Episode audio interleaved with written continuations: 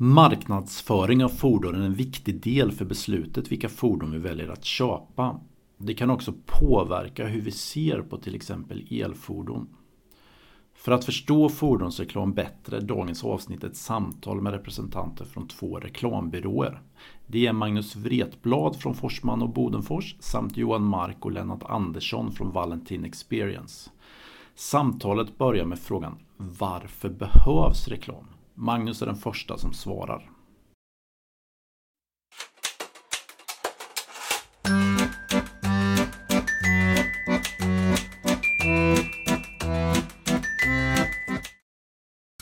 Man kan ju börja en liten högre tanke kring det. Det är en av fundamentan i vårt ekonomiska system. Eh, som, ja, så länge vi har haft liksom industrialismens framväxt så har det funnits kommunikation på olika sätt då, för att stödja varor, produkter och tjänster.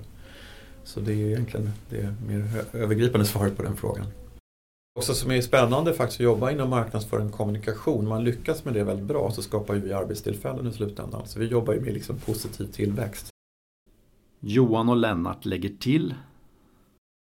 Ja, om man inte gör någon kommunikation om fordon så är det ju ingen som kommer vilja köpa dem. Så enkelt är det ju. Det gäller ju alla varor. Det spelar ingen roll om det är just fordon eller om det är mobiltelefoner eller om det är choklad. Det finns ett överflöd av allting. Det finns för mycket av allting och det finns massor att välja på. Mm. Och om jag har i uppdrag från en kund att, att få hjälpa dem att sälja sin produkt till dig så måste jag få dig att, att gilla den produkten. Gilla det varumärket. Eh, mer än något annat varumärke. Och det är där kommunikationen kommer in. Det är inte så att du kommer att självmant leta upp just den produkten och tycka hemskt mycket om den och gå och köpa den specifikt i, i en sån valsituation. Tillverkaren behöver ju kommunikationen för att kommunicera sin produkt naturligtvis då, men även som köpare. Eftersom det är så i grunden emotionellt att köpa ett stort dyrt fordon eh, så behöver man kommunikationen för att rationalisera för sig själv också att jag har gjort rätt. Man vill ha sin bekräftelse. Det är, det är en inte alls oviktig del i det här. Vad utmärker reklam för fordon i relation till andra produktgrupper? Oj, det är en väldigt komplex fråga men fordonskategorin per se är ju väldigt spännande för att eh, förutom vårt boende så är det näst dyraste inköpet en person eller familj gör. Plus att det säger något om vår eh, identitet väldigt mycket så det är ju väldigt livstidsbetonat också. Trots alla de rationella argument som finns kring köp och rationell argumentation så är det väldigt emotionellt och det är en, en av de tydligaste signalerna att säga vad man är. Sen kanske det kommer klocka och kläder och sådana här saker men eh, bilen är fortfarande det. Så. Skiljer sig, jag vet inte, den, man kan ju säga åtminstone tittar man i backspegeln så har den ju alltid varit väldigt, väldigt påkostad. Eh, väldigt stora produktioner. Eh, mycket drivet av, av det enkla skälet att det är en eh, kapitalintensiv produkt. Det är väldigt mycket pengar. Eh, en genomsnittlig bil idag kostar ju flera hundratusen kronor. Eh, ska man lägga upp den eh, summan så vill man ju känna att man har köpt in sig i någonting som på något sätt känslomässigt på något sätt levererar lika mycket tillbaka liksom och då kan man inte kommunicera det eh, på ett sätt som inte känns eh, lite rejält och lite påkostat. Liksom. Eh, många av de här varumärkena också, det är ju premiumvarumärken också som, som driver mycket av detta. Liksom. Och, eh, det, det, som i alla andra branscher, om det är så i, i, i, i kläder eller elektronik där du har eh, premiumvarumärken så är de alltid påkostade i sitt uttryck och i sina produktioner. Mm. Medan eh, då alltså livsmedel, mm. kosmetika, där gör man reklam bara för att ligga top of mind överst i stacken i butiken. Jag tar den. Så det är, det är två olika mekanismer.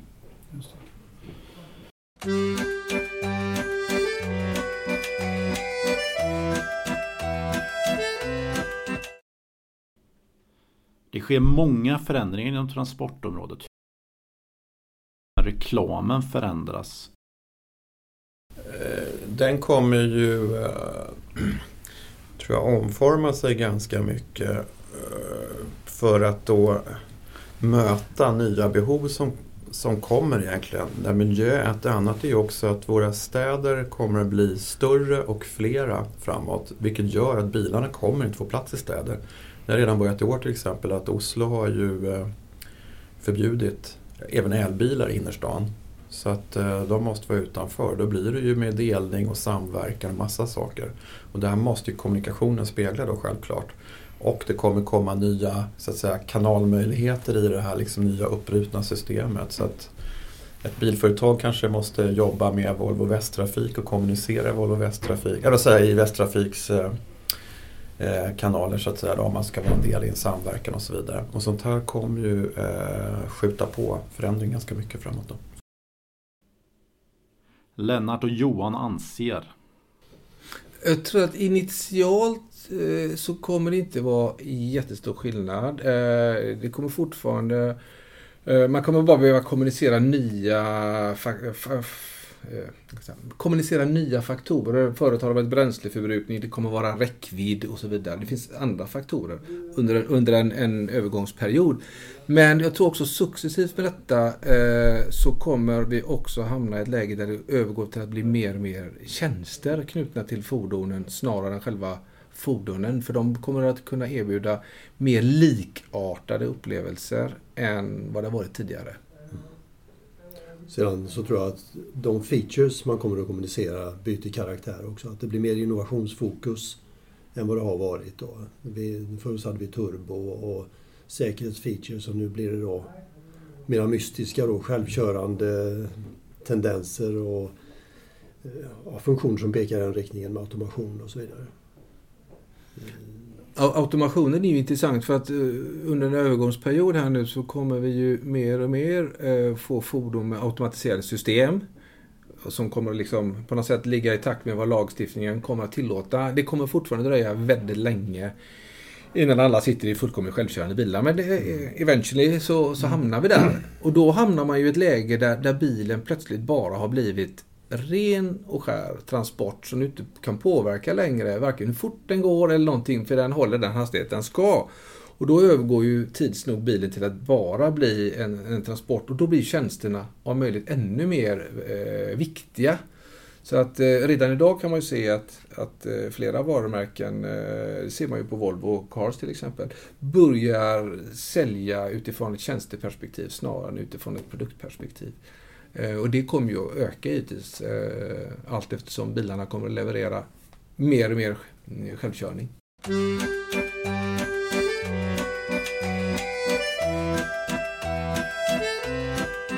Hur kommer reklam för elbilar bli i framtiden? Jag tror inte det ligger på, på featuren. Alltså om man tittar bakåt så har ju bilar alltid haft eh, motorer, vissa med turbo, och andra inte. Och alla fyra hjul och de har haft lite olika mycket hästar och de har haft lite olika säkerhetssystem. Det är ju inte det som har avgjort vilken bil folk har köpt. De har ju köpt skivor, bilen av andra skäl. Eh, väldigt mycket mer emotionella skäl. Jag gillar den mer än den. Jag gillar det varumärket mer än det varumärket. I grund och botten har de ju haft samma saker, samma innehåll. Under en övergångsperiod här när vi kommer allt fler elektrifierade bilar så kommer det ju vara så fortsättningsvis också. Jag gillar det varumärket mer än det varumärket. Eh, sen kan ju någon ha en enskild teknisk lösning som jag tycker är lite smart. Men eh, vi kommer ändå gå på magen. Mm. Det kommer vi göra. Samtidigt så det som kommer att komplettera det rent emotionella det är ju då att tillgängligheten är ju beroende av priset. Mm. Så de, de första som, kommer, som klarar av att tillverka en elbil med vettig räckvidd till ett pris som, som ligger där dagens vanliga bilar de kommer att få en väldigt stark position så länge de nu blir ensamma där då. För där styrs ju av kanske främst batteritillverkarna. Mm. Eh, men det är ju en grej som kommer att spela in eh, mycket. Då. Hur prisbilden ser ut och hur överkomligt det blir att gå från förbränningsmotor till el. Men det, det, det blir nog... Precis. Det blir ju... Eh, I och med att vi är i en övergångsfas så kommer det fortfarande vara så att någon kan tävla med att du får några fler mil än någon annan och så. Mm. Men tids nog så är allt det där lika. tids nog är automationsnivån lika. Ja. Eh, tids nog är alla väldigt lika. Och det som är intressant med, med eh, elektrifieringen är att det tenderar ju till att bli mer likriktade produkter på marknaden än vad det var innan. Eh, det, finns, det finns ju fler som kan klara av att helt enkelt bygga de här produkterna än vad det var innan.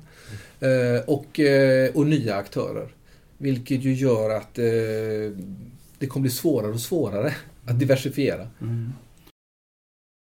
Jag tror att det kommer spegla mer på varumärkesnivå också vad de här bilföretagen vill och vilken riktning och väg de har framåt i den här nu stora förändringen. För alltså elbil är elbil är en elbil på något sätt men man vill ändå vara med i det, alltså tillhöra det varumärket som man vet och har en tydlig kompassriktning mot en, en, en större lösning kanske. Eller sånt där då. Du pratade med delning och det finns olika ägandeformer och så vidare. Allt det här är ju kring produkten elbil då som kommer paketeras på olika sätt mot olika målgrupper. Så. Hur göra reklam för tyngre elfordon som till exempel för lastbilar?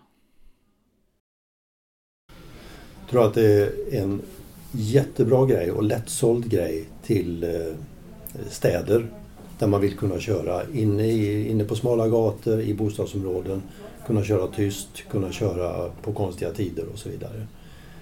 Eh, man har, I och med att man har mycket last, lastbilar, liksom, de, då är räckvidden en issue än så länge.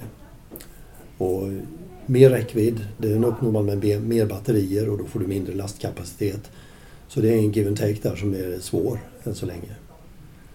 Eh, men helt klart, städer, distribution, sophantering, eh, andra kortdistanstransporter så är det helt klart intressant då. Men prisbilden är väldigt, väldigt oklar. Ingen vet vad en elektrisk lastbil kostar. Inte ens tillverkarna skulle jag vilja säga. I, I grunden, eh, oavsett om vi jobbar med lastbilar eller om vi jobbar med kollektivtrafik som bussar och sånt, så är det ju egentligen inte jätteannorlunda kanaler än om vi hade jobbat med eh, konsumentprodukter. Eh, det är klart att vi gör ju inte, vi gör ju inte masskommunikation, men det är ju inte så många som gör det överhuvudtaget längre. Men det är lika relevant för oss att jobba i, i, i utvalda sociala kanaler till exempel. Eh, för den typen av kommunikation. Det handlar ju bara om vem vi vill nå och med vad vi vill nå dem. Eh, vi gör ju olika typer av kommunikation om vi vill påverka eh, politiker att, att, i att se möjligheterna med, med att liksom ha en emissionsfri stad där man kan ha olika typer av elektrifierade fordon. Såväl bussar, lastbilar som bilar. Eh, men i samma kanaler så kan vi ju eh, med annan kommunikation nå även de operatörerna som faktiskt ska eh, köpa bussarna. Eller för den delen de, de företagen eller de enskilda åkarna som ska köpa lastbilar. Så kanalerna i sig måste inte vara annorlunda. Det är bara frågan om vad vi säger och till vem i de här kanalerna. Mm. Sen finns det en knepighet med eh, när man ska räkna hem eldrift på tunga fordon. Och det är att alltså det går att räkna hem det. Om, och en viktig del i det här det är miljökostnaderna. Eh, problemet är bara att den som köper fordonet är operatör. Den som drabbas utav miljökostnaderna det är samhället. Och eh, man är ju inte riktigt överens om vem som ska betala det här och på vilket sätt. Så operatören ser ju sin kalkyl medan staden kan se sin. Då. Den största delen är ju bullerkostnader som det ännu inte finns något eh, paneuropeiskt sätt ens att räkna på. Då. Men medan man i eh, Sverige pratar om 4 kronor per kilometer så pratar man i andra länder om att det inte är någon issue överhuvudtaget. Så där är man ju inte riktigt överens. Och det här är ju väldigt, väldigt svårkommunicerat naturligtvis. Då, för att tillverkaren vill ju tala om att den här, det här är vårt sätt att räkna hem det. Men vem ska betala?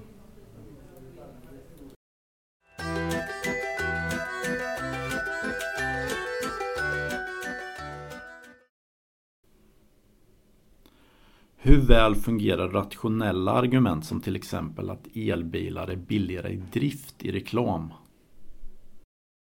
Ja, men jag tror att man behöver, man behöver ju både och.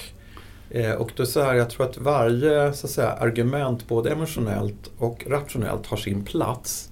Men först för att man ska få upp intresse för ett varumärke så kanske det inte är, är för en utbrett då. Då kanske man vill veta mer vad det här varumärket har för riktning och vart det är på väg och vad, liksom, vad det står för och så vidare. Så man väl kommer in, då det här verkar spännande, jag ska titta mer eller min bil har gått sönder, jag har bytt jobb, jag ska ha en ny leasingbil och så går man in och börjar då googla. Då blir man mer mottaglig och börjar jämföra. Vad får jag för de här basbeloppen? Eller vad får jag för, jag har ett visst löneutrymme till exempel. Då blir det direkt rationella argument. Så om du själv gör testet och frågar din granne om han eller hon har köpt en ny bil så kommer alla personer eh, svara väldigt rationellt på varför man har valt det. Men innerst inne så är det nog inte det tror jag utan det är mer liksom vad det är för varumärke, om det speglar min identitet etc. etc. Då, sådär. Så att, eh, men på svar på frågan, ja det behövs men det kanske inte behövs längst fram i kommunikationen alltid som man ser. Att äga en bil är svindyrt. Den verkliga kostnaden för att köra bil idag ligger någonstans runt 60 kronor milen. Ehm, och att jämföra kilowattimpriset med diesel då, det är ett extremt rationellt argument. Som, eh, jo men det, det blir naturligtvis eh, någonting i vågskålen. men min gissning är att den Alltså det kommer att förekomma i reklamen precis som man har redovisat. Bränsleförbrukning och sånt där. Men gillar jag bilen så what the alltså mm. det, det, spelar inte så stor roll då. Mm. Jag tror inte det. Eh, det är ju om du tar dem idag som av olika skäl känner att eh, jag skulle vilja ha en elbil. Det kan man göra för att man vill känna att jag är lite modern. Jag ligger lite framkant. Det är inte så många ännu. Man kan ju vilja det av med miljöskäl och samvetsskäl och av alla möjliga skäl. Eh, eh, men fasen, priset är för högt så jag är inte beredd att ta det. Ja, det är klart att de, de, de, de vinner man ju med ett lägre pris. Men eh, än så länge är det faktiskt en eh, försvinnande liten andel av befolkningen som, som drivs av de grundvärderingarna. så länge det är tillåtet att göra så här så gör jag så här. Eh, och eh, så länge det är tillåtet att få ha eh, många hästar under huven och tycka det är roligt att köra bil så tänker jag göra det. Det är ganska många som drivs av det också. Så att det, är, det är tillbaks till... Eh, du har en kategori människor som tänker väldigt rationellt. De hade förmodligen köpt en väldigt snål eh, bensinbil idag som drar väldigt lite för de har räknat på det. Eller en diesel. Men eh, det är samma kategori människor som skulle välja kanske köpa då den, den eh, elbilen när den kommer ner i pris. Men den andra kategorin människor som inte bryr sig idag om, om bensinförbrukningen, de kommer inte heller bry sig om, om elförbrukningen. Kanske att eh, driftskostnaden då, eller framdrivningskostnaden, eh, att den blir viktig. Det kanske, den kanske blir viktigare när vi är i ett rent tjänsteläge då, där man har, ändå har en fast kostnad som kanske till och med företaget betalar om man är tjänstebilsförare och så har du en drivmedelskostnad som du betalar själv. Då kan den spela större roll. Mm. Men för val av modell och sånt där, då, nej. Jag tror inte det. Mm. Hur väl fungerar miljöargument i reklam egentligen? Väldigt individuellt. Alltså det, när det kommer till kritan så tror jag att pengarna vinner alltid över miljön. Eh, på något sätt. Då. Men samtidigt finns det ju de som både har engagemanget och pengarna. Mm. Och då kan man hävda miljöskälen då. Det är ja, rationaliseringsfaktor mycket också. Ja, ja, när det gäller miljö så är ju folk benägna att uh, tycka det är toppen ända tills det, inte, ända tills det börjar kosta.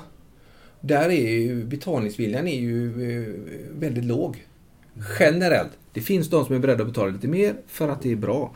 Men, men den krassa verkligheten är att så är det ju inte. Uh, det är ju bara så. Och det, det är jättetråkigt. Men eh, alla vill ha en bättre miljö men vi vill inte gärna att det kostar någonting. Mm. Det märks tydligt på tunga fordon. Ja.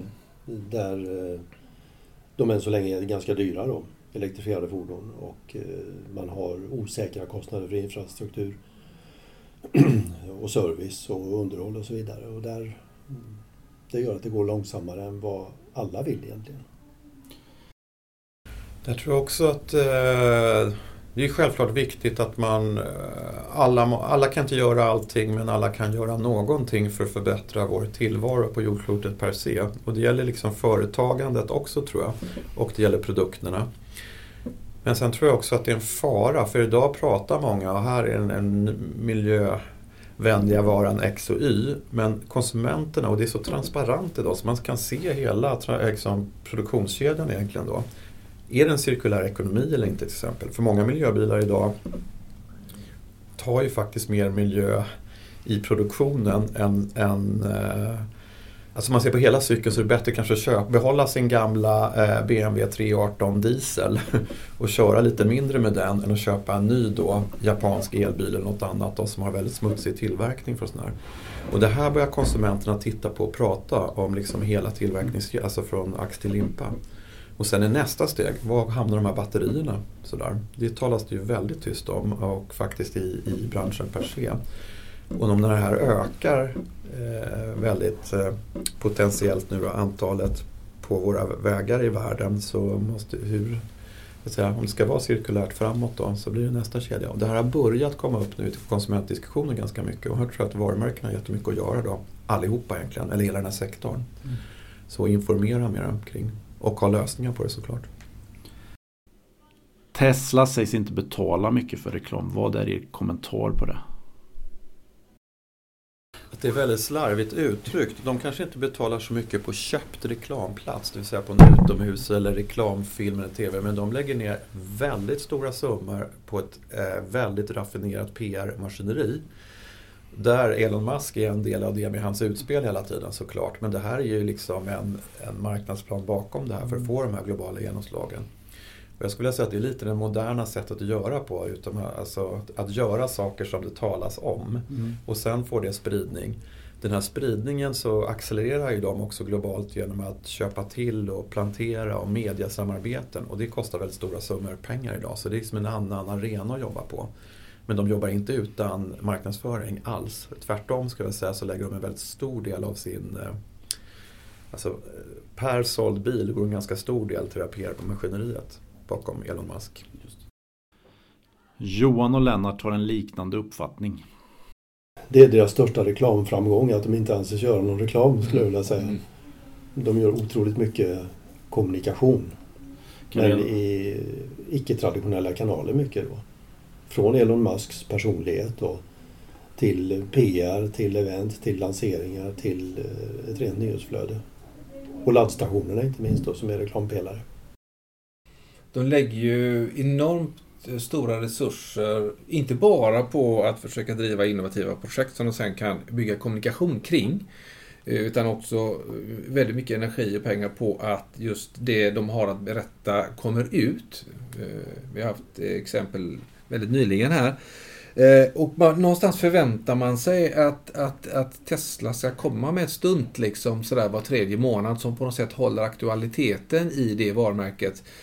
Eh, de driver det ibland så långt så att man nästan inte ens tror på... Det är, det är inte ens rimligt det de utlovar. Liksom. Men det spelar ju sak ingen roll därför de blir omskrivna eh, ett varv runt jorden. Och det förväntas de nästan bli eh, med, med en viss frekvens. Och det är också eh, marknadskommunikation fast på ett mer otraditionellt sätt. Väldigt kostsamt det också. Eh, så att det...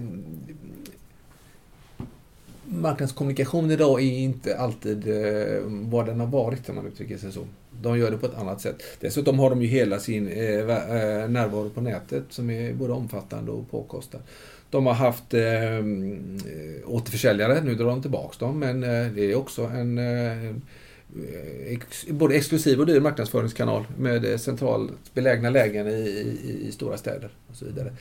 Så jo, de lägger enormt mycket pengar på att kommunicera, men inte i eh, den traditionellt köpta världen som vi är vana vid kanske. Vad har ni för råd till de som vill marknadsföra elfordon ur ett samhällsperspektiv? Ska vi hitta en liksom, global lösning på det här så handlar det om en enda fråga egentligen. Det är samverkan på ett mycket mer. För att nu gör ju städer jobbar väldigt mycket inom sina sitt område så att säga då, i stadsplanering och så vidare. Bilföretagen inom sitt och försöka lösa sig en transport på fyra mm. hjul med en plåtlåda. Det finns lokaltrafik, det finns eh, elskoter och så vidare. Men allt det här måste ju gå ihop för att 2050 eh, kommer eh, finnas, vad var det, 48 megacities mm. i världen. Och 2050 kommer två tredjedelar av världens befolkning bo i storstäder. Och det är bara att räkna med den ekvationen. Rent matematiskt så kommer bilarna inte få plats. Och det ser man ju redan nu som har ändrat de byggreglerna. I Europa i alla fall då, så om du ska få statliga lån för att bygga fastigheter så skulle du tydligen rita in tidigare 2,3 par parkeringsplats per bostad. Den har ju sjunkit till en eller något mm. sånt där. Och jag tror att parkeringshusen kommer, det är för dyr mark att ha, eller så det kommer ju bli bostäder eller kontor. Det gör ju att bilarna kommer hamna utanför städerna och jag måste åka in och jobba. Hur ska jag göra det? Mm. Men vi har ändå det här behovet av att transporteras. Det har ju varit konstant i människans historia från A till B. Så vi har olika, och det här jag tror man måste hitta andra lösningar där då. Ett bilföretag jobbar med stadsplaneringen, jobbar med lokaltrafiken, jobbar med andra aktörer för att få ihop det här. Också. Mm. Och det är väl lite nästa våg där. Då kommer elbilarna vara en del i den här ekvationen. En mycket större ekvation tror jag. Då. Så. Uh, så det kommer bli en väldigt, väldigt, mycket spä en väldigt spännande omställning i hela den här. Då självklart uh, med, uh, som kommer vara spännande att följa. Mm. Samhället kan ju absolut ha en, en, en, en vision. Man kan ju ha en politisk agenda när man vill driva på övergången till elfordon. Så är det ju. Mm. Eh, jag tror inte det är kommunikationens uppgift att lösa det. För kommunikation kan bara kommunicera, så att säga. Mm. Eh, man kan liksom inte ändra på ett beteende bara med kommunikationen i sig. Eh, det måste finnas incitament i det också. Mm samhället skulle kunna säga att så här kommer vi att lösa elförsörjningen för alla som vill ha en elbil. Så här kommer vi att ta hand om alla batterier som inte längre har full kapacitet. Eh, så här kommer vi att återvinna materialen och eh, så här kommer vi att stödja. Eh, alltså, jag håller med dig, man kan bara kommunicera det som är sant och relevant här. Och kanske framförallt att redovisa varför man vill att det här ska hända. Mm. Och inte bara ett underförstått miljöargument att elbilar är bättre än förbränningsmotorer. Mm. Jag tror man behöver bli tydligare. I alla fall de delarna som samhället i sig överhuvudtaget kan lösa en del. Alltså mångt och mycket ligger ju... Eh, eh, det finns ju massa frågetecken där ute idag. Vad hände med mitt batteri för X mm. år och alla de här sakerna. Liksom. De frågorna det är ju inte samhällets eh, ansvar utan det är ju tillverkarnas mm. ansvar att ha sig till att de kan, kan erbjuda en produkt som man förstår och som man inte är rädd för och inte har några frågetecken kring och som inte kostar en miljon, vilket den gör idag. Då. Men, men eh, samhället kan ju komma med andra drivkrafter i detta givetvis eh, och, och, och, ställa upp. Jag menar, jag tänker på, nu har man ju bestämt sig rent politiskt för att hela Sverige ska ha bredband och man gräver så det knakar om det. Ja, okej. Okay. Bra, det var en vision. Då kan man också bestämma sig för att ja, alla svenskar ska ha möjlighet att ladda en elbil. Om det nu var ett, ett, ett, mål man hade, som ett exempel. Det kan ju samhället bidra med. Men samhället kan ju inte bidra med att lösa oron kring batterier hos, den enskilde, mm, hos det enskilda varumärket, så att säga. Utan det får ju bli en begriplig produkt. Liksom. Mm. Ja, och samhällets agerande behöver också bli tydligt och begripligt. Vi har ju i minnet eh, etanoläventyret. Där man kommunicerar genom att sänka en skatt. Eller ge en skatterabatt.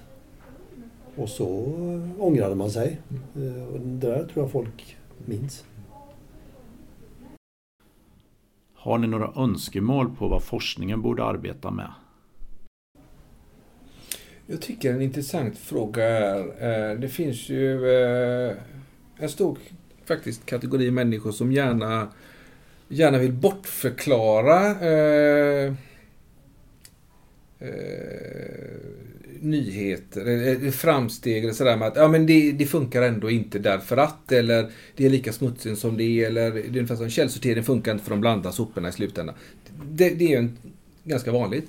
Och det finns ju en, en ganska utbredd uppfattning om att oh, fast tar man en elbil och tittar på hela värdekedjan från tillverkning till slut så är ju den ännu värre än en diesel. Så jag kör gärna vidare med min stora diesel. Rätt eller fel, det är en ganska utbredd uppfattning och det är en jävligt svår fråga att få ett tydligt svar på. Och eh, jag tror inte ens det finns ett jättetydligt svar. Men jag tror ändå att den frågan behöver verkligen tydliggöras. Eh, och man behöver också svara på hur kan man då i så fall komma till en situation där en elbil bevisligen i sin livscykel hela vägen, inklusive batterierna, faktiskt är av godo. Ehm, det tror jag är en viktig fråga att försöka bena ut på ett enkelt sätt. För att det är, det är lätt att dölja sig bakom den. Mm. Life cycle assessment, det är en extremt komplex historia. Kan man göra den begriplig då, då kan man komma en bra bit tror jag. Men det är, det är som sagt det är hemskt mycket i det som är snårigt och svårt. Och det är också någonting som är så lätt att dölja sig bakom. Uh, nej, men de är ändå inte bra. Jag har hört att en Tesla är x gånger värre än en uh, vad det nu må vara och så vidare. Och, uh, Och den, platt. ja, ja, lite så. Så att man behöver, man behöver på något sätt tydliggöra det. För att det inte ska bli så lätt att dölja sig bakom den typen av argument. Magnus lägger till två önskemål. Det är två saker som slår mig direkt på den frågan. Det ena är ju liksom infrastrukturen, hur den planeras med laddning. För då är det ju så här att dels så är det väldigt oklart fortfarande. Det är väldigt eh, fragmenterat på alla de här som stöter ut laddstolpar. Så här, kan jag faktiskt köra den här sträckan? Det är väldigt svårt att ta reda på. Där borde ju vara något övergripande europeiskt eller på ännu större nivå än att det Mm. finns så här. Åker jag till Rom, då, är, då kan du göra det på det här sättet. Eh, det andra är, och det är väl hela bilbranschens dilemma med eh, när det gäller prestanda på hur långt en elbil går på sin laddning så säger ju eh, tillverkaren en sak, eh, ett VLDP-test någonting annat och en eh, tidnings eller en journalist ett tredje. Så här. Vill, vad är, alltså det är väldigt svårt att sätta sig Det är samma sak med bränsleförbrukningen i och för sig. Här tror jag också att man skulle behöva hitta mycket tydligare standard som gällde liksom, Mm. för alla. För då blir det lättare för oss som, eller för konsumenterna där ute. Ni har lyssnat på en podd från nyhetsbrevet om EV som är finansierat av Energimyndigheten och värdar i Swedish Electromobility Center. Vi tackar också bandet Vintergatan som står för musiken. Mitt namn är Magnus Karlström och jag är redaktionschef för Om EV. Tack för att ni har lyssnat.